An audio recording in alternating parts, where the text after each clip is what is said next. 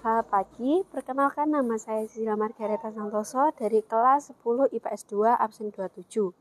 Di hari ini saya memperkenalkan sebuah alat musik tradisional yang bernama kolintang.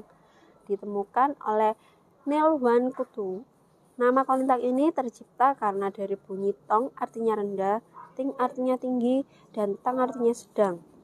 Alat musik kolintang ini dari Minahasa, Sulawesi Utara. Cara mainnya dipukul menggunakan stik yang ujungnya diberi bantalan kain. Alat musiknya terbuat dari kayu yang disusun dan kayunya bisa saja kayu lokal, tetapi yang berkualitas yang sangat kuat seperti kayu cempaka, kayu telur, dan sejenisnya yang mempunyai konstruksi serat paralel. Satu tim biasanya 9 orang dan permain dan ini dimainkan secara kelompok. Sekian, terima kasih. Selamat pagi.